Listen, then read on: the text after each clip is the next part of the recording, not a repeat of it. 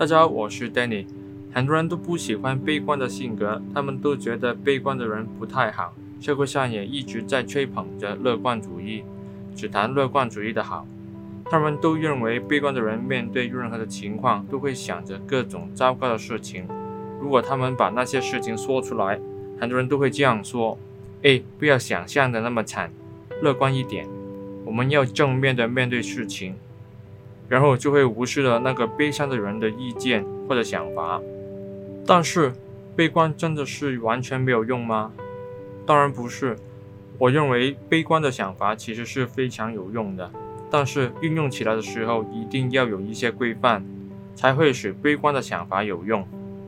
一味的悲观只会令人失去积极性，然后失去了动力，最后连生命力也没有了。这绝对是非常危险的。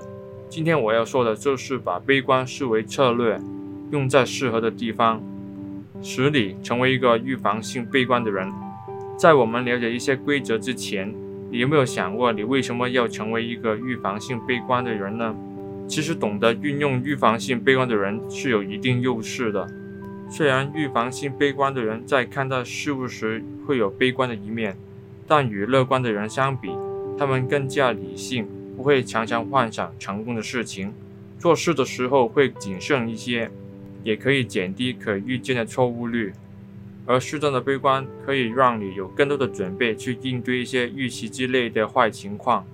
当事情出了状况的时候，你不会变得过于慌张，反而能更有效地解决问题。拥有悲观性格的人在思考问题的时候会更全面，除了想办法解决问题外，还会分析将会发生的问题，以便在发生新的问题的时候做出快速的回应。要成为一个防御性悲观的人，其实有一定的难度，因为防御性悲观是利用悲观的想法作为思考的策略。如果你没有注意以下几点，你在处理事情的时候就是运用了悲观的想法来看待事物，而不是在运用防御性悲观来看待事物。第一，防御性悲观。只使用在重要的事情上，防御性悲观的想法千万不要用在小事上。如果你每一件事情都利用防御性悲观来应对的话，你绝对活不下去，你会疯掉。例如，你想到一家面馆吃面，看见菜单上写着牛肉面，你就会想啊，牛肉吃多了身体会不好，那我可以吃泡面吗？啊，好像又不太健康。你觉得你能够好好的吃顿饭吗？当然不可能了。但是如果你要借钱给朋友，这就是非常重要的事情，你就可以运用防御性悲观的策略。在借钱之前，你就要想到两个情况：第一，就是他将来会还钱；第二，就是他永远都不会把钱还给你。失去了金钱，也可能失去了一个朋友。如果你考虑后，觉得自己能够承受这个结果，不影响你的生活的话，你就借钱给朋友吧。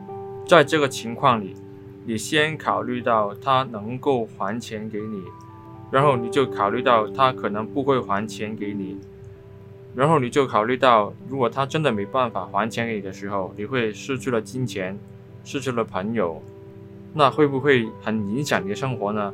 如果你觉得不影响你的生活的话，你就可以考虑借钱给朋友。第二，千万不要把防御性悲观的态度展现出来。我之前有提到，在社会上，大部分的人都喜欢乐观的人。如果你把防御性悲观的态度展现出来，别人很可能只会感受到你拥有悲观的情绪，他们未必懂得你在提醒他们一些要注意的地方。反而可能会觉得你在浇冷水。例如，如果你的朋友要去加拿大打工度假，你对他说：“打工度假很危险的，有机会被人骗财。”即使你的话没有错，你是在提醒你的朋友，你的朋友也会觉得你在浇冷水，不支持他的计划，不支持他。比较好的方法是先认同他的想法或做法，了解背后的原因，再把你担心的事情说出来。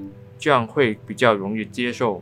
例如，你可以说打工度假不错啊，可以感受到当地的工作环境，开拓视野。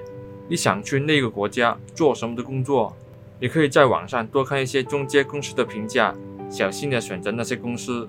最终的选择权一定要交回对方的手里，因为你只是在提出一些意见，并不是执行者。千万不要逼他做出你想要的行为。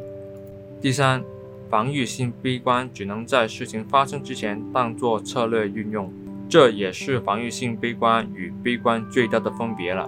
在事前运用悲观的想法是策略，这才是防御性悲观的正确用法。在事后运用悲观的想法，就会变成负面情绪，会造成心理负担。如果你在处理事情之前运用悲观的想法当作策略，而且预测到有事情会发生，你就要在那些糟糕的事情发生之前，想办法阻止事情的发生，或者准备好应对的方法。千万不要在事情发生后才运用悲观的想法，为什么呢？因为事情已经在毫无准备的情况下发生了，悲观的想法只会为你带来更多的负面情绪。你要做的是放下悲观的情绪，做出补救的行动。